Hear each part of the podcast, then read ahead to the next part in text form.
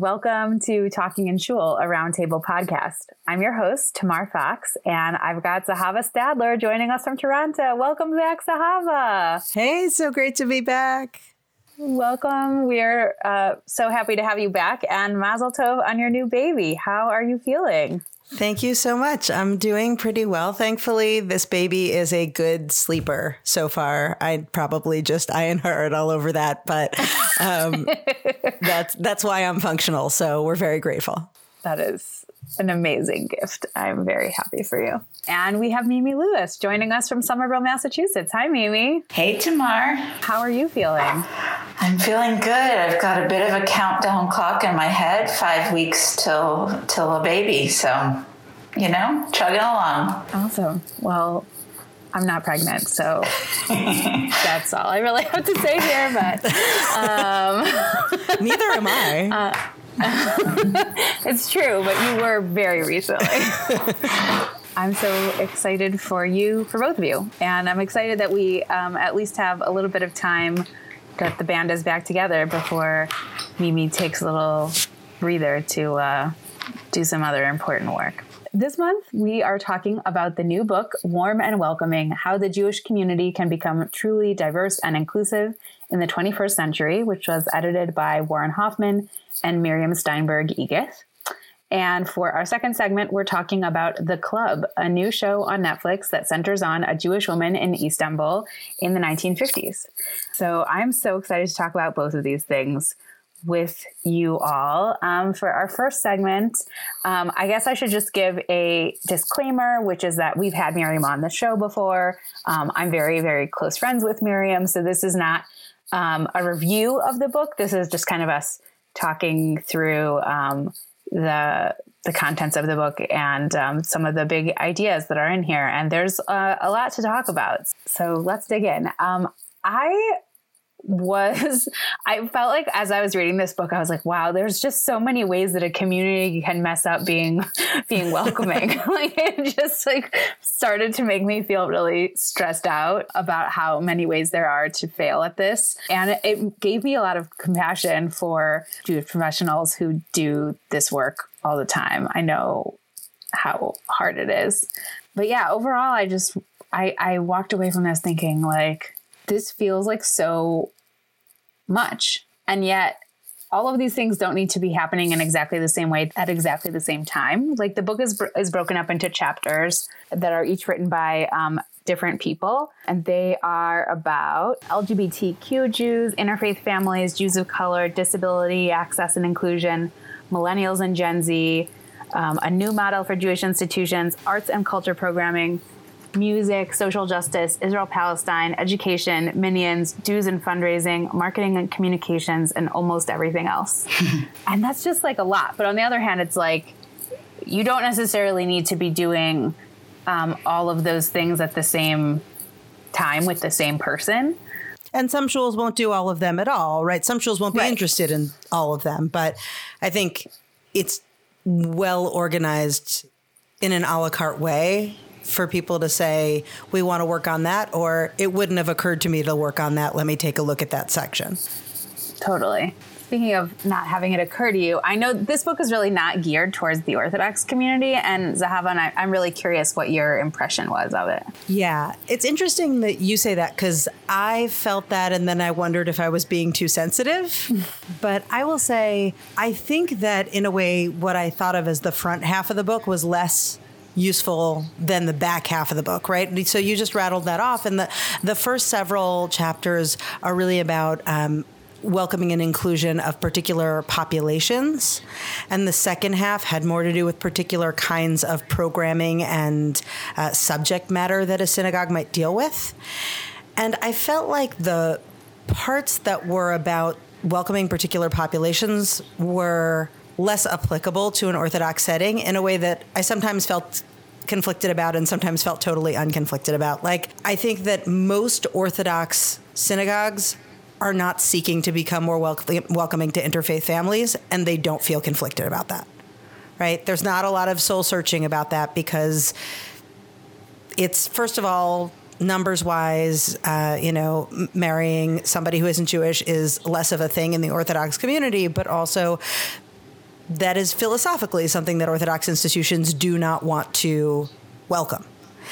Whereas other things just felt sort of structurally challenging to me. So I was really struggling, for instance, in the chapter on Jews of color, which I think is really important for shuls of every denomination. I was really struggling with the balance between don't tokenize, don't ask the one, you know, don't ask one Jew of color to shoulder that representation for everybody and then, you know, ask them to fix the problem for you, but also ensure representation. But also, your status quo ante is that you have one Jew of color in your membership. And part of being an Orthodox shul means that your membership can only be drawn by the geographic area that is within walking distance of your shul. And there just may not be other Orthodox Jewish Jews of color within that walking distance. I mean, mm-hmm. that's real. And I, I didn't feel like there were great frankly practical suggestions in most of those opening chapters. On the other hand, the back half of the book about different kinds of programming, I was very surprised to find that the arts and culture programming chapter by Marilyn Levitch Chassid was I thought fantastic and incredibly helpful, whether or not your focus is arts and culture programming, right? It was generally useful information on how to think about bringing new people into shul leadership meaningfully or, you know, communal leadership of different kinds, how to meaningfully listen to them and engage them and think about succession planning in a useful way and how to plan programming that is for some and programming that is for all. And I thought it was so useful and applicable to all kinds of settings things. So I think that there are things where I still wanted something that was more actionable in an Orthodox context. And there were things where I felt like this just isn't trying to talk to me, and that's fine. And then there were other things where I found some really unexpected nuggets of very helpful insight. So, how about I have a question because I as I admitted to you guys before before recording, I didn't I skimmed a lot of this but didn't get to really dig in in depth. And in the chapter on arts and culture programming, would you distinguish between programming and davening and services? Is that something that she does, or do you think that's a false distinction? Well, I don't think she's talking about davening at all in that section. So this is she's she's largely talking about culture festivals put on in a JCC setting, uh, you know, dance performances, music programming. Not everything here is exclusively prayer community based, um, mm-hmm. and there's a recognition that shuls are among multiple Jewish institutions in a wider community that will be participating and putting on that kind of programming.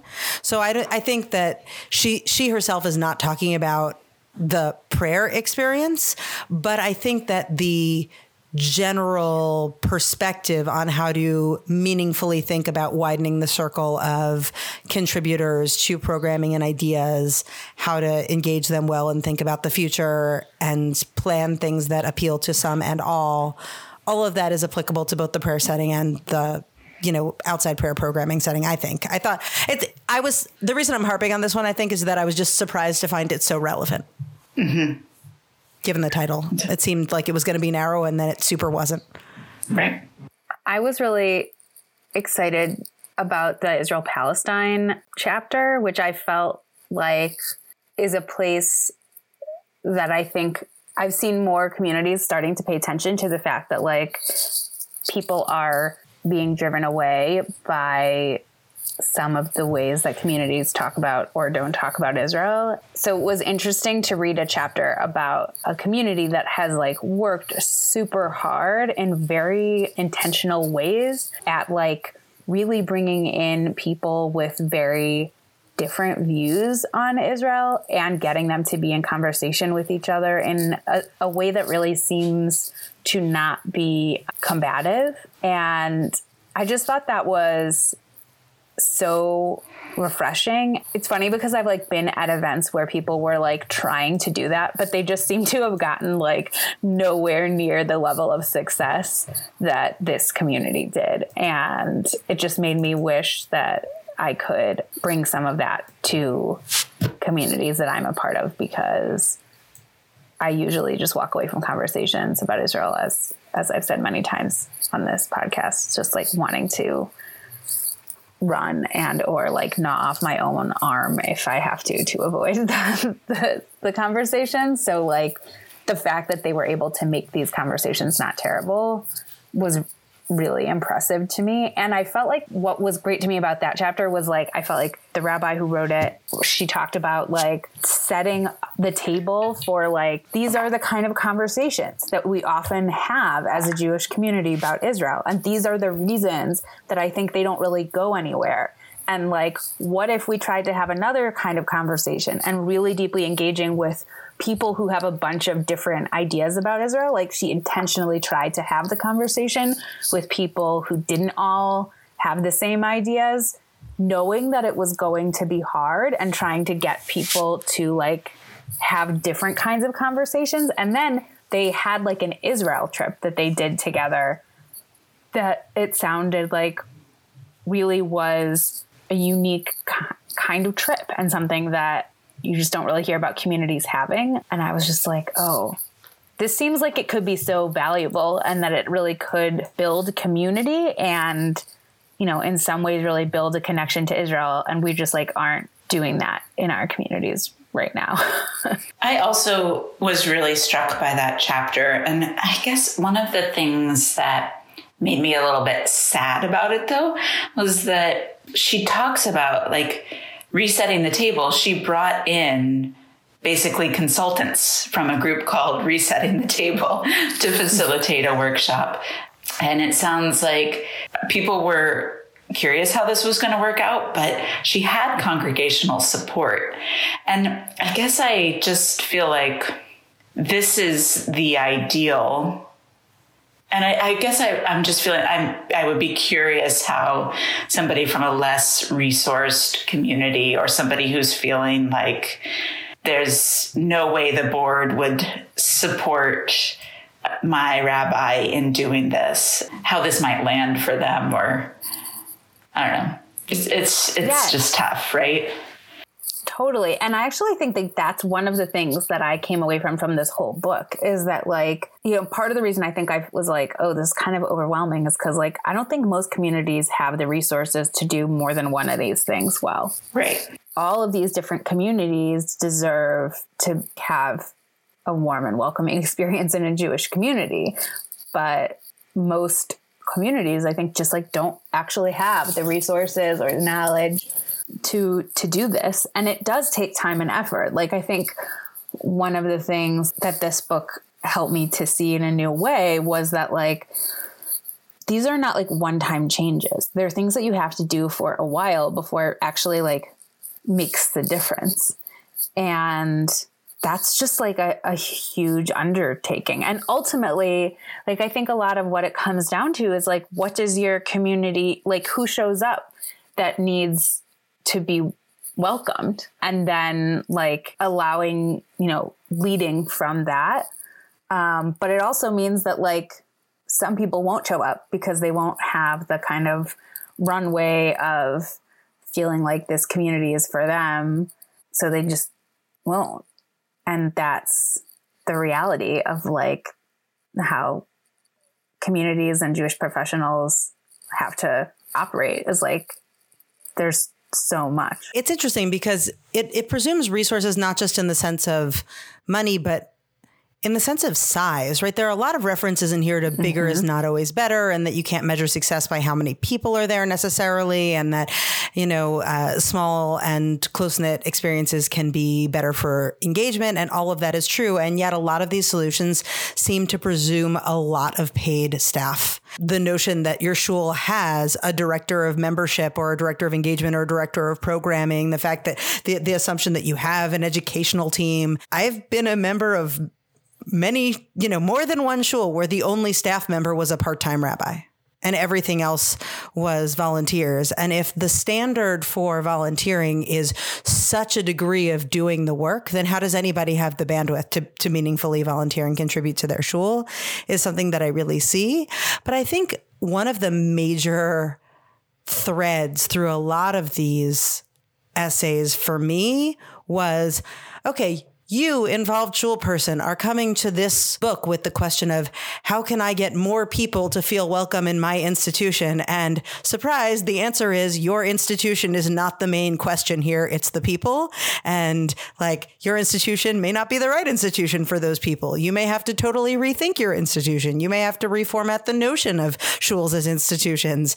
You know, get get to it in a way that I think is both true and not like a guidebook for somebody who already has a shul that they're trying to improve. There are some essays here that I think very much are help for a shul that you are trying to improve. I don't mean to say there isn't anything in there for you. And look, I'm on the board of a shul that's been around for over 90 years. It's not going to turn on a dime for anything. And I still found a lot of these thought provoking and useful. So I don't mean to minimize that, but I do think there's a lot of challenge yourself to think about whether your institution is the thing that is best serving Jewish engagement needs in your community in a way that's a little discomforting. Yeah. Well, I definitely felt like what you were saying about like staff, I, I almost felt like a lot of these books were ultimately came down to like, it's not staff. It's going to have to be volunteers. It's going to have to come from I mean, I know this word is overused, but it's going to kind of have to come organically from whoever it is that's coming to your organization or institution, they have to want it. You don't get to make them want it. And it won't happen if there isn't like a consensus within the community that is necessary. I absolutely think that's true. That's absolutely been my experience in Jewish communities is like it doesn't really matter how much you say like this is an important value if like people don't make it an important value by like investing time and energy in it, then it's just not going to be something that you can do. That stuff is finite. Yeah.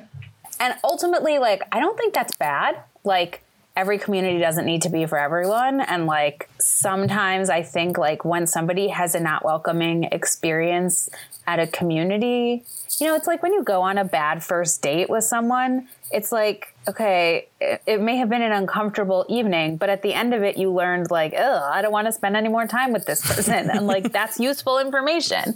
So I think that, like, it's helpful to think about this not as a like everybody needs to do everything although it would be great if everybody was able to like really warmly welcome everyone and like make their community really open to everyone but it's also like not every community is right for everyone and that's okay.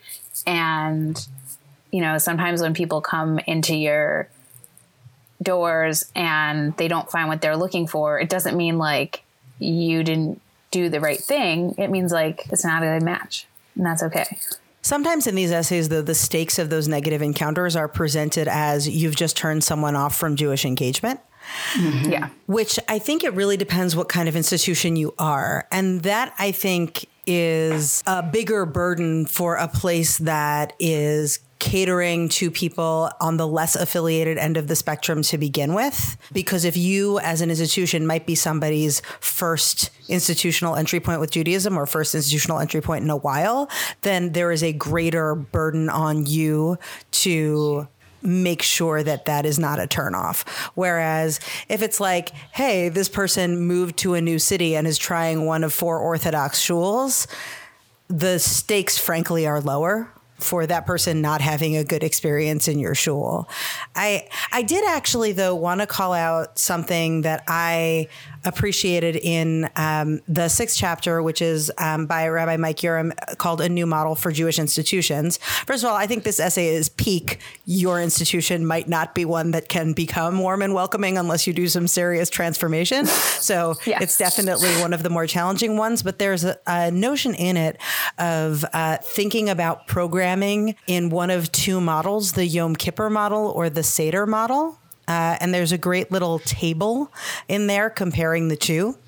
And the point that he's making is that a lot of shul run and institutional programming is sort of a Yom Kippur model where you need a ticket or membership or some kind of entree to get in. And that what attracts you is something sort of big, like a full institutional reputation, the type of relationship that you have is institutional, what, who's in charge is some a small group of lay leaders or professional clergy, and success is measured by big numbers. Uh, and the strengths of the model are that everyone are together in one place and having a mass shared experience. And also, there's a high degree of quality control. So that's all of that are characteristics of the Yom Kippur model. The Seder model what gets you in is a personal invitation. What attracts you is the warmth of the invitation and the ability to know who will be there and that you'll be comfortable. Your relationship is personal rather than institutional. It's led by a host who is part of the group, so there's sort of a participatory leadership. You measure success when you go to a Seder, not by how many people made it to the Seder, like, oh, that Seder was great. We attracted 400 people to that Seder, is kind of a nonsensical sentence, but you measure success by how the Seder felt, uh, how the conversation flowed, the sense of connection you had with others. And the strengths of that model are small, intimate, and customizable experiences, low barriers to entry, and using the power of social networks to engage people in Jewish life. And it's not that there's no place for Yom Kippur model programming but that we should remember that Judaism actually already has other good models, and that especially uh, large established shuls often default to the Yom Kippur model of programming. And I thought it was a very helpful side by side presentation that would make sense to pretty much anyone on the Jewish spectrum. So I thought that was really useful. Yeah, I thought that was good too. I wanted to call out one of these chapters that made me so uncomfortable the Millennials and Gen Z chapter by Rebecca Barr was like, I think I maybe am just allergic to like conversations about generations because I kind of think that is dumb and like you can say anything about any generation and it doesn't really end up holding that much water. It was basically like Gen Z and millennials like want to do stuff themselves and they want to have like their own personal connection to things one of the sections was called playing the game. And i was just like i don't know. I really resent the implication that like my lifestyle is a game. I don't know. There was something very weird to me about it. And it was also very funny to me that it was like using this model of design thinking because like I am a designer. so like I talk about design thinking at work all the time.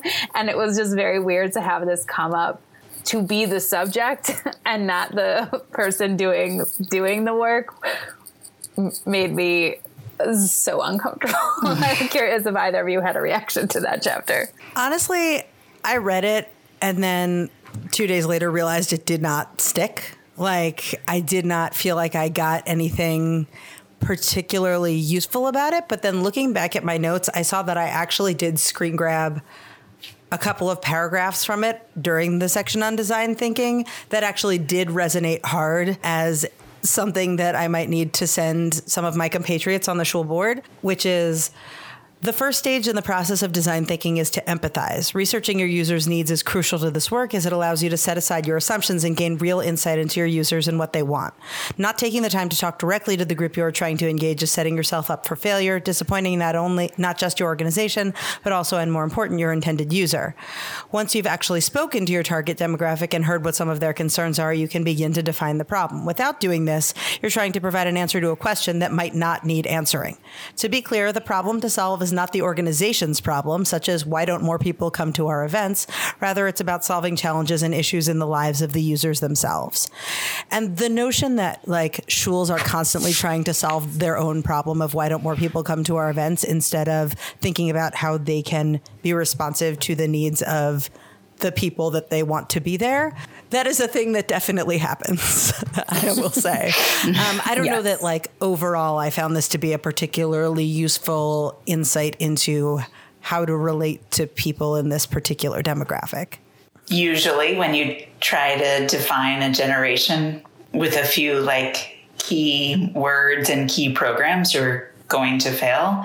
But the idea of first start with figuring out empath- empathy and what do these people actually want. It's sad that that's novel for Jewish organizations, but I think that it really is. Zahava, I think you're totally right.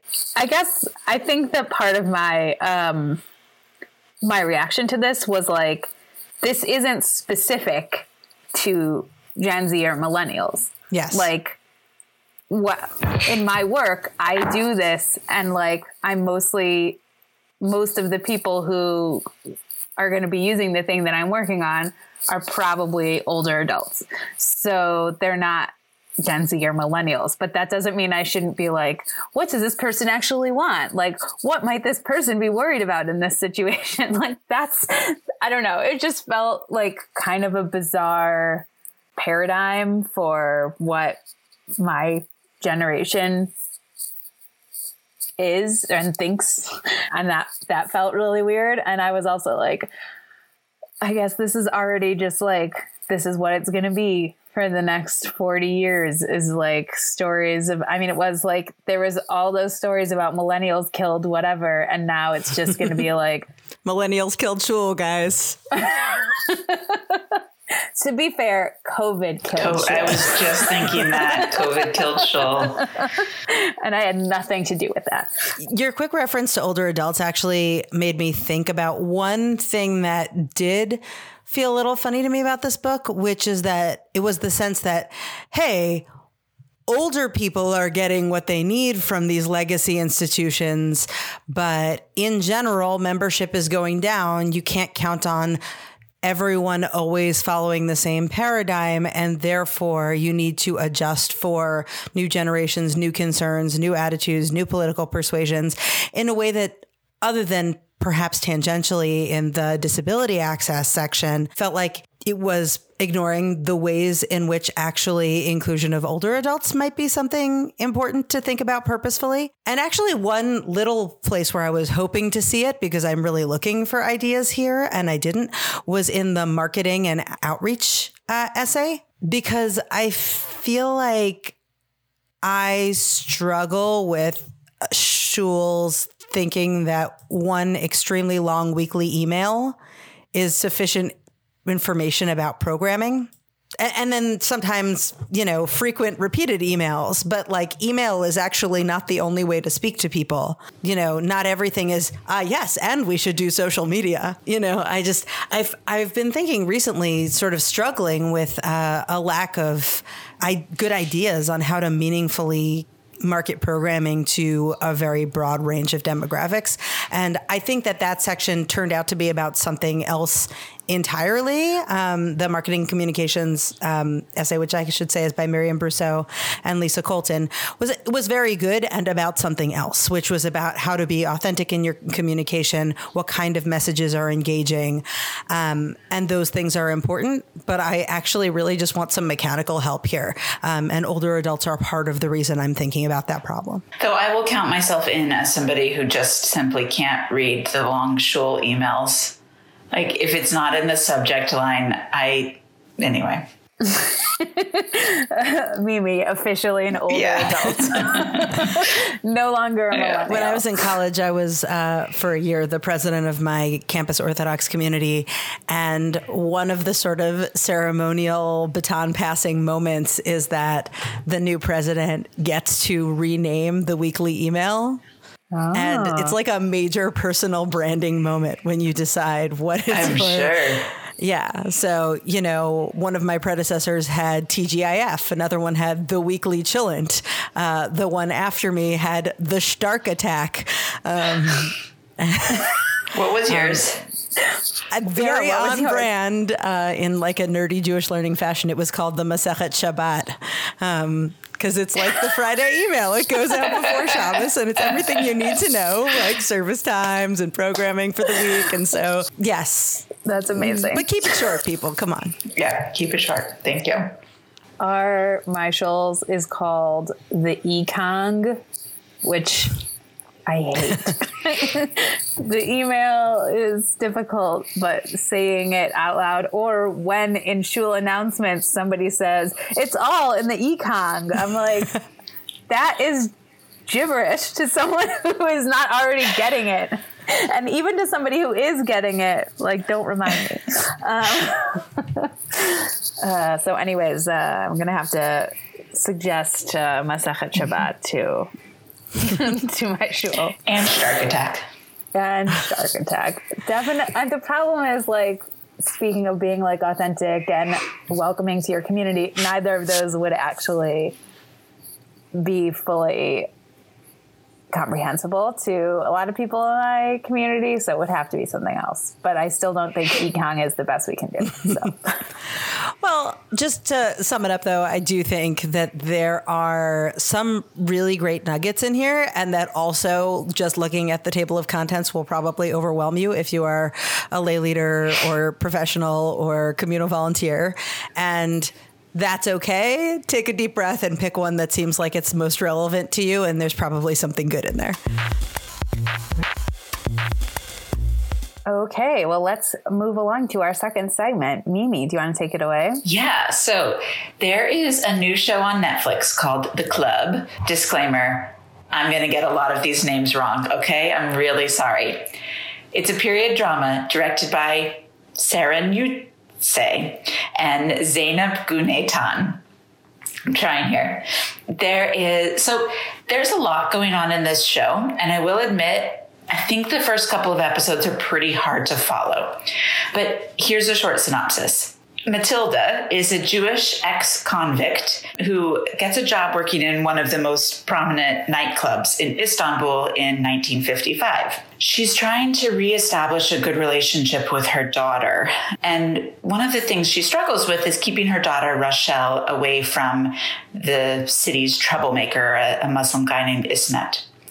Matilda also tries to stand up against her boss, Orhan, the nightclub manager, Salibe, and even the artist, Selim. He's like the premier artist that the nightclub promotes. The show has been noted for breaking barriers in depicting Jewish characters in Turkey, and I, for one, am really excited to talk about it. So I just want to start off with like a little bit of a softball, which was what did you guys think of the music in the show? That is so interesting. I like yeah, I like the music a lot, but I also was like very surprised by the music. Like there's the music that's going on in the background, which I really liked, but also was like if I didn't know that it was a Turkish show, I don't know that like I would have figured that out from the music because it feels like there's a lot of different kinds of things happening in the background music. And sometimes it feels a little heavy handed. But then there's also the music that they're playing in the nightclub, which I was like, what is going on here? Like they are like, it's new and no one has heard anything like this. And then you're like, is it new?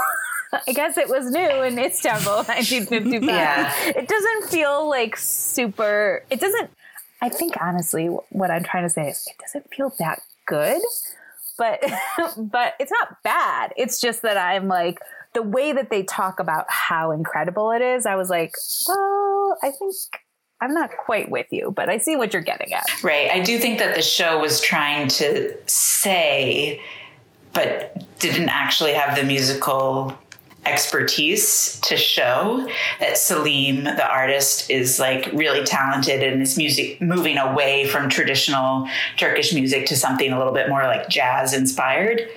But then the music ended up being kind of heavy handed because maybe it was written by like Netflix music execs or something. I guess also I don't actually know what like traditional Turkish music that you might have listened to in the early 50s would have sounded like. Like I don't have a strong frame of reference for that specific thing. So I think in general, my lack of a frame of reference for certain things, I definitely felt like I was missing a fair bit with this show. And I'll say up front, by the way, I'm really liking it. I'm four episodes in. I'm going to stick with it. I, I'm really enjoying it, but I do think that I'm missing a fair amount of nuance. So, you know, one of the reviews that I saw mentioned that in addition to the Jewish main characters, that clearly other people that the show focuses on are also on the fringes of Turkish society, such as this person who has a Greek name and that person who, and I'm just like, went right by me, right? Like I I can't even identify which one of these are supposed to be obviously Jewish names. Is Matilda a conspicuously Jewish name in Turkey? I had no idea. You know, there's a scene where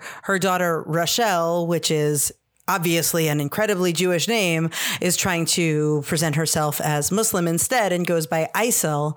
And I'm like, well, I you could have told me that that was also a traditional Jewish Turkish name and I would have believed you because I don't know. So I feel like that's going right. by me a little bit in the same way that some of the music is going by me. And also, periodically, the main character will say, bonjour or merci instead of responding to someone in Turkish. I feel like this little uh, French affectation of hers probably has some significant social connotations that I just don't know. So I, I feel like I'm constantly missing a ton of subtext. That said, it's like a very thrillery soap. It's a very condom- complicated, lots of intertwined threads of past and present and intrigue and relationships. And all of that stuff is fun. I think the performances are good. Like in general, I think the acting is quite good. And I also yeah. just think the visual, like the look of the show is beautiful. Like it's so rich and saturated in deep jewel tony colors and it's very sumptuous and it feels like the uh, the setting is a really real place and the costumes are great and so it's just really fun to watch. Um, so i'm enjoying it on that score. I'm waiting for it to deliver on the learn about what it was like to be jewish in 1950s istanbul part of it. I because so much of it is about a small number of Jews navigating a largely non-Jewish context. Um, I don't feel like I've totally gotten that yet, but maybe as we move forward in the show, that'll land a little more for me. Yeah, I I finished the show. There's part one is six episodes and part two is four episodes, um, and I think in part two we get a lot more into the geopolitical context and the lives of Jews and Greeks living in Turkey at the time, and I think there's this feeling of like the show opens in 1955 and there's this feeling of openness. And as we come into 56, people start, there's just a lot more targeting of anybody who's non Muslim. I will say, I don't think it does a great job. Like, you're gonna want to look things up on Wikipedia, like what the hell was happening, um, because it, it is a little bit confusing. You know, so much of my knowledge of those years, like if we're talking 55, is like, okay, so this is post war, but I don't didn't know what that meant in Turkey. And the show isn't going to hold your hand and walk you through that really. Um, what it meant for Jews. There's a lot of focus on Cyprus, um, which also is like just another confusing geopolitical situation that I like have some understanding, but not really any understanding, just sort of know the buzzwords. One like other character in some ways, it, Jewish character in the show is actually Israel. They never show the characters in Israel. Pretty much all of the Jewish characters at some point go through this thought process of maybe I should just get out and go to Israel. And Israel is like seen as this place where Matilda's ex convict status will be forgiven. Um, any sort of, you know, I had a relationship with a non Jew will be forgiven. It's just seen as this land of opportunity that's not too far, not too expensive, which makes sense from Istanbul. But I kind of I, I liked I liked that hopeful character being Israel, actually. There was some scene where they're talking about going to Israel and they're like, a plane or a ferry. And I was like, oh, right. Like, you could just go. it's not far. And I haven't really thought about that. And that does feel like it does change the calculus. Like it's not like fly over a huge ocean. It's like me deciding to go to like Virginia from Philadelphia. Like it's doable. Mm-hmm. It wouldn't take that long. Mm-hmm. But it also seems like a place where you can get papers you know which right. it's not it's not just a matter of proximity it's also a matter of like how many places would take a Turkish Jew in 1955? Not not very many. Something that I really like about the show is that it is about like somebody to whom like their Jewish identity is important to them. Like in the first episode, there's a moment where Matilda's like, I have to go home because it's Friday night and it's Shabbat. And she like is forced to work anyways. But it's like Judaism is important to her. We see her like doing Jewish things, but like she also does other things. And like she's like she, she was in prison for murdering someone. Like she is just not like who we usually see. She just has like basically nothing in common with like Jewish television characters that I'm familiar with. Both in her like investment in Judaism, like she seems to actually care about it. It's not like a joke to her or a thing that she like doesn't feel invested in. And in just the like she is so much more complex than just like she's a she's a Jewish person. Like she's got a lot going on. And I think that that really appeals to me and that's like totally aside from the fact that like it's uh like a, when she is talking with other Jews, she's speaking in Ladino. Like there's a whole kind of side to this story which is that like it's about a Jewish community that's like overall not Ashkenazi and so there's just it's like a very different kind of community than we're like accustomed to seeing in most cultural depictions of Jews. And I just was like fascinated by all of it. Like it just felt like this is a kind of Jewish story that we never see otherwise. And I was like, I feel like it's complicated and I don't totally get it.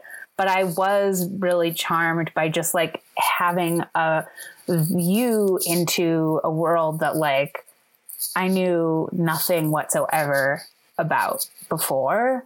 And just like kind of, I think I really liked that it complicated my understanding of like Jewish history mm-hmm. and particularly Jewish women. Like, I, I really liked that it was like this woman who's like trying to be a good mom to this kid that she had to like not take care of because she was in prison.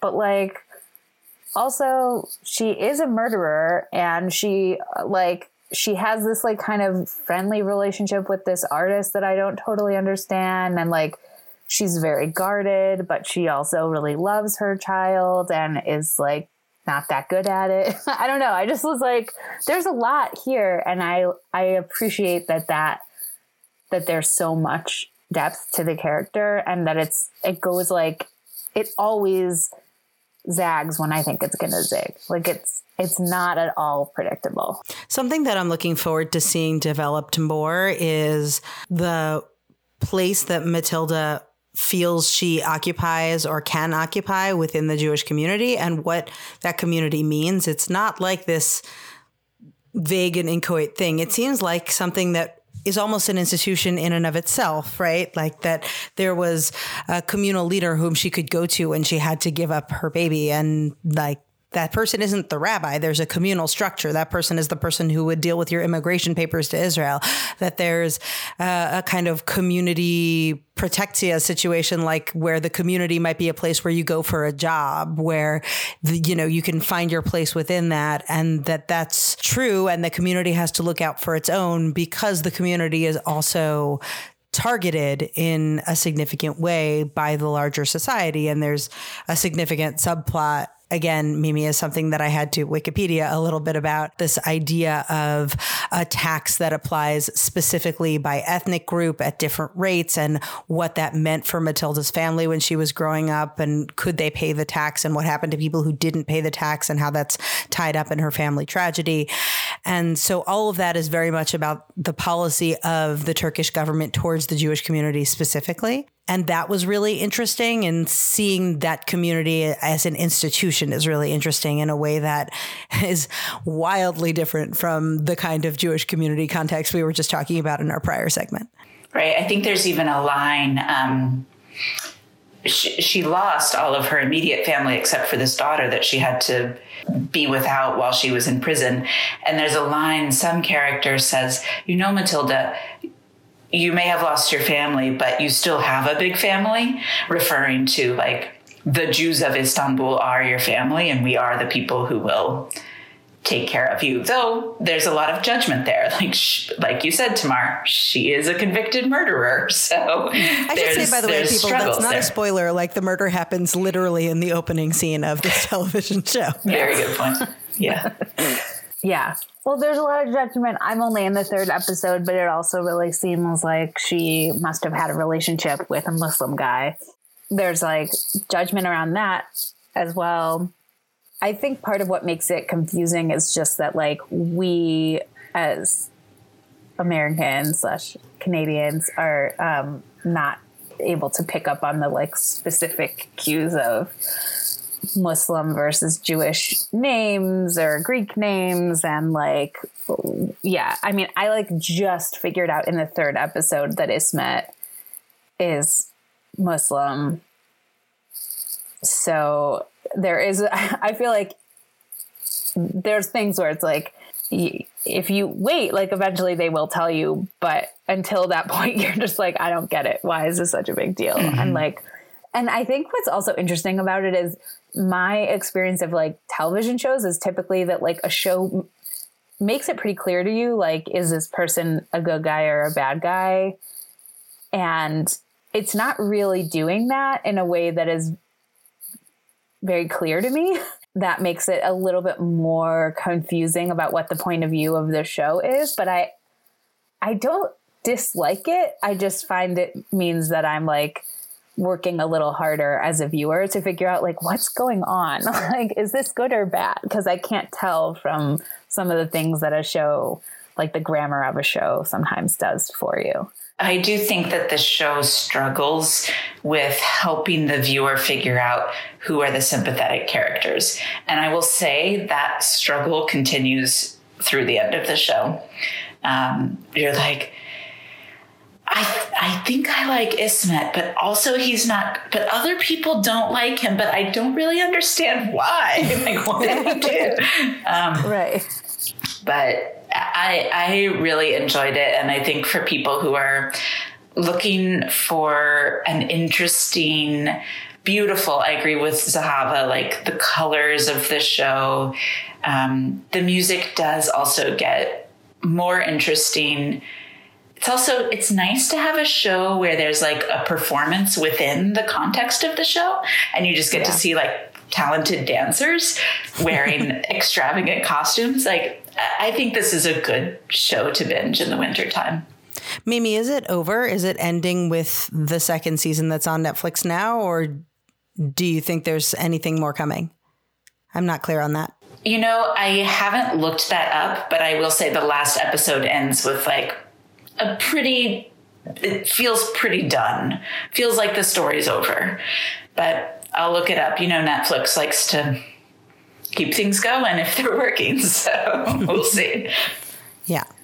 Well, I'm glad I'm glad we got into this. I'm not sure that in my, you know, post maternity leave haze, I would have otherwise gone for something with subtitles, frankly. Um, and I'm glad we did, even though I find Turkish to be an unbeautiful language uh, orally. Um, but I, but I, I'm really enjoying it, even though I did have to watch the first half of the first episode two and a half times. Um, I turned on the uh, British English dubbing because I wanted to be able to like fold laundry while I was watching.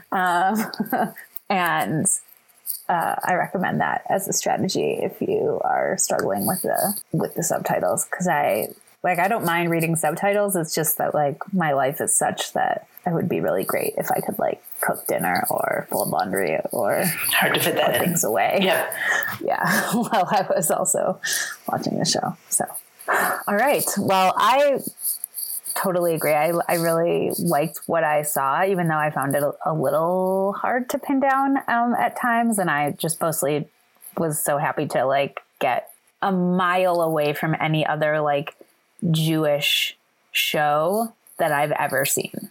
And even though I don't think like it's totally amazing and I love it, I was just so happy to to watch something that was like Jewish and very different from anything anything else that has been, you know, characterized as Jewish to me. It's not unorthodox, I will tell you that. you might appreciate that.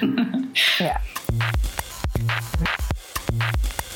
All right, Mimi, what do you have to endorse? So I man, January has been rough for a lot of us. I don't even have to tell you guys Omicron, lack of childcare, yeah. horribly cold weather where I am. Um, and I got this earworm from an Instagram reel. I think it's a I think it's Bohemian Balabusta, which um, Tamar put me on yes. to. She's a from influencer, influencer, which I want to call a from influencer, but I don't, I don't know if that's right yet. Um, but there's a song called Gewaltig uh, by Lipa Schmelzer, and Gewaltig means like mighty and terrific and huge. I don't, I don't quite. It's, it's a good thing. Um, and the song just pretty much just repeats gewaltig, gewaltig, gewaltig, gewaltig. It's so much fun. I also found another show called Хорошо, which is a Russian word meaning good, um, by Benny Friedman. And I've just fallen down the rabbit hole of, I'm going to say it, ridiculous Hasidic pop songs, uber produced, sound a little bit clubby, but also then you like, hear like at one point um, Lipa Schmelzer is like chanting like the 13 attributes of God. Anyway, I love it. It's really positive and it's really just helped me like hype up my days. So I'll link to Gewaltig by Lipa Schmelzer and Clara Show by Benny Friedman. You're welcome. I. that is the most out of left field endorsement we might have ever had. And I love it. Thank you. Zahava, what have you brought? okay, so I'm going to do one of those things where everybody else already knows that something is amazing and you're basically endorsing sunshine. While I was, you know, making my way through some Netflix classics during my maternity leave, for the very first time, I watched Funny Girl the 1968 Barbra Streisand classic musical about comedian, performer, vaudevillian Fanny Brice, who comes up from the Lower East Side and becomes a Ziegfeld girl, and and then her turbulent up and down marriage with Nicky Arnstein, and all of these classic things. And I'm gonna admit to my shame that my first exposure to the song "Don't Rain on My Parade" was actually on Glee. I'm sorry, but it's fabulous and watching Barbra Streisand do it on a boat is the best thing ever. And just in general, it is fantastic to watch Barbra Streisand in her prime doing like one of her marquee roles. And it's just such a joy to watch Funny Girl. So if you are one of the six and a half people who have not seen it yet, you really should. It's on Netflix. The other thing I want to endorse, I'm going to make a food recommendation that isn't even a recipe.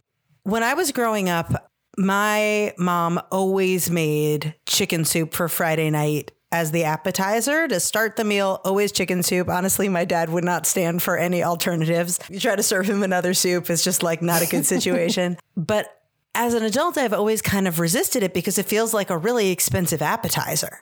To make a good chicken soup, you need a fair amount of chicken. And I always felt like, that's just such an expensive, you know, way to start a meal. So I have uh, recently been making more chicken soup for Friday night and then repurposing for two entire other weeknight meals. So uh, after Shabbos, you know, one of the first leftover dinners, uh, you know, Sunday night, I'll use the chicken soup to make a very inauthentic but really delicious miso soup uh, for dinner the next night, where I'll cube up tofu. I've been putting in, you know, you put in like scallions and bok choy and carrots and um, and like miso paste in with your chicken broth and some rice noodles. Um, and I'll just, by the way, shout out to Geffen brand rice noodles, which are actually excellent and very useful. Geffen brown rice noodles. So very inauthentic miso soup, but a great use of the broth. And then harvesting the uh, the chicken from the chicken soup. You know, it's you don't usually just want to eat the chicken from chicken soup because the flavor's been a little bit cooked out of it. And uh, that's why I was always reluctant. But what I've started doing is chop up the chicken fine, put in like a cup of broth in a saute pan with it to sort of rehydrate it and mix in a bunch of spices to make chicken for for shredded chicken fajitas. So just mixing in some chili powder, some paprika, some onion yeah. and garlic and like you you put together uh, heavily spice up your soup chicken with a little bit of the broth to get that moisture back and then it's great for fajitas. So I have started making more Friday night chicken soup knowing that I can really get all the mileage out of the chicken that I put in. Uh, so classic chicken soup on Friday night, miso soup on Sunday night, and then chicken fajitas on Monday. So that's my recommendation. Make the most of your chicken soup. Balabusta in the house. I love it. Yep.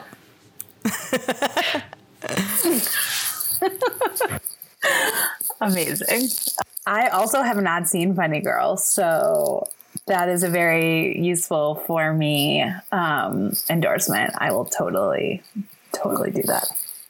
So, a couple months ago, we talked about uh, Jewish romance novels. What I want to endorse is a romance novel called The Band Sinister by KJ Charles.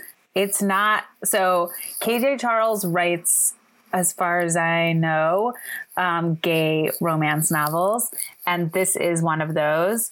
Um, but similar, somewhat similar to um, the club, there is a whole like there's a side plot in this romance novel where there is a woman who breaks her leg and she gets brought to this place where she would nor- not normally uh, otherwise go. And the this doctor is taking care of her and he turns out to be a Portuguese Jew. And this all takes place like, I don't know, 150 years ago. This is like not the central romance of the book, but they end up falling in love. And um, he first has to be like, I'm not going to be your doctor anymore because that's unethical. And then he's like, I don't know if you want to marry me because I'm Jewish and you would have to become Jewish and she and she's like sure. I would do that. Is it hard? And he's like yeah it's gonna actually be kind of rough. And there's a lot that you're gonna have to do. And she's like it's cool. And i just like was so surprised that it was that any part of it was there. That there was like a jewish character and that they were a love interest and they were portuguese and they were like it just there was like a, a lot about it that like surprised me in a good way. And like the book separately is like a really fun romance. It's a gay romance and there is like pretty serious sex. So if that's like not your thing this book is not for you. And it's also about like I guess we would now classify it as polyamory, although that's not what they call it in the book, where it's like a, a bunch of guys who are in like in relationships with each other, but not exclusively. It's great. I loved it, and I was like, and there's a Jewish angle to this, and um, it's an excellent audiobook with a great um, British reader who does excellent voices. Um, so Mimi, I know this is that's my yeah. There you so, go. Um, I totally recommend the band Sinister by KJ Charles. Tamara, it sounds both warm and welcoming. um, well, the conceit of the book is that when this girl ends up in this place, um, it's not warm and welcoming. But then, uh, um, as you might expect from a romance novel, it ends up being quite warm and quite welcoming. Um, so, so yes, warm and welcoming, bringing it all together. What a great show! It was so great to uh, get you all back together and have have this conversation with you. Um, so fantastic to be back with you guys. But thank you to both of you and to our guests for keeping the home fires burning while I was taking some time away. Um, we totally missed you. Mm-hmm. And um, Mimi, I know you're going to be off with a new little person soon, and we're going to miss you too. I can't wait to hear all the, the great things that you guys record and just listen to some Hasidic pop and think of me, guys. I will always think of you when I When listen you do to that. Hasidic pop now. I don't know how often that's going to be, to be totally honest, but. Um, all right. Thank you all for listening. Um, and thanks to Daniel for editing our show. If you have a minute, please leave a review for us on Apple Podcasts um, or let us know what you'd like us to talk about um, on a future episode. You can leave a comment on a post on our Facebook page, search for Jewish Public Media, um, or on our website, jpmedia.co. Just make sure to choose Talking in Shul from the list of podcasts.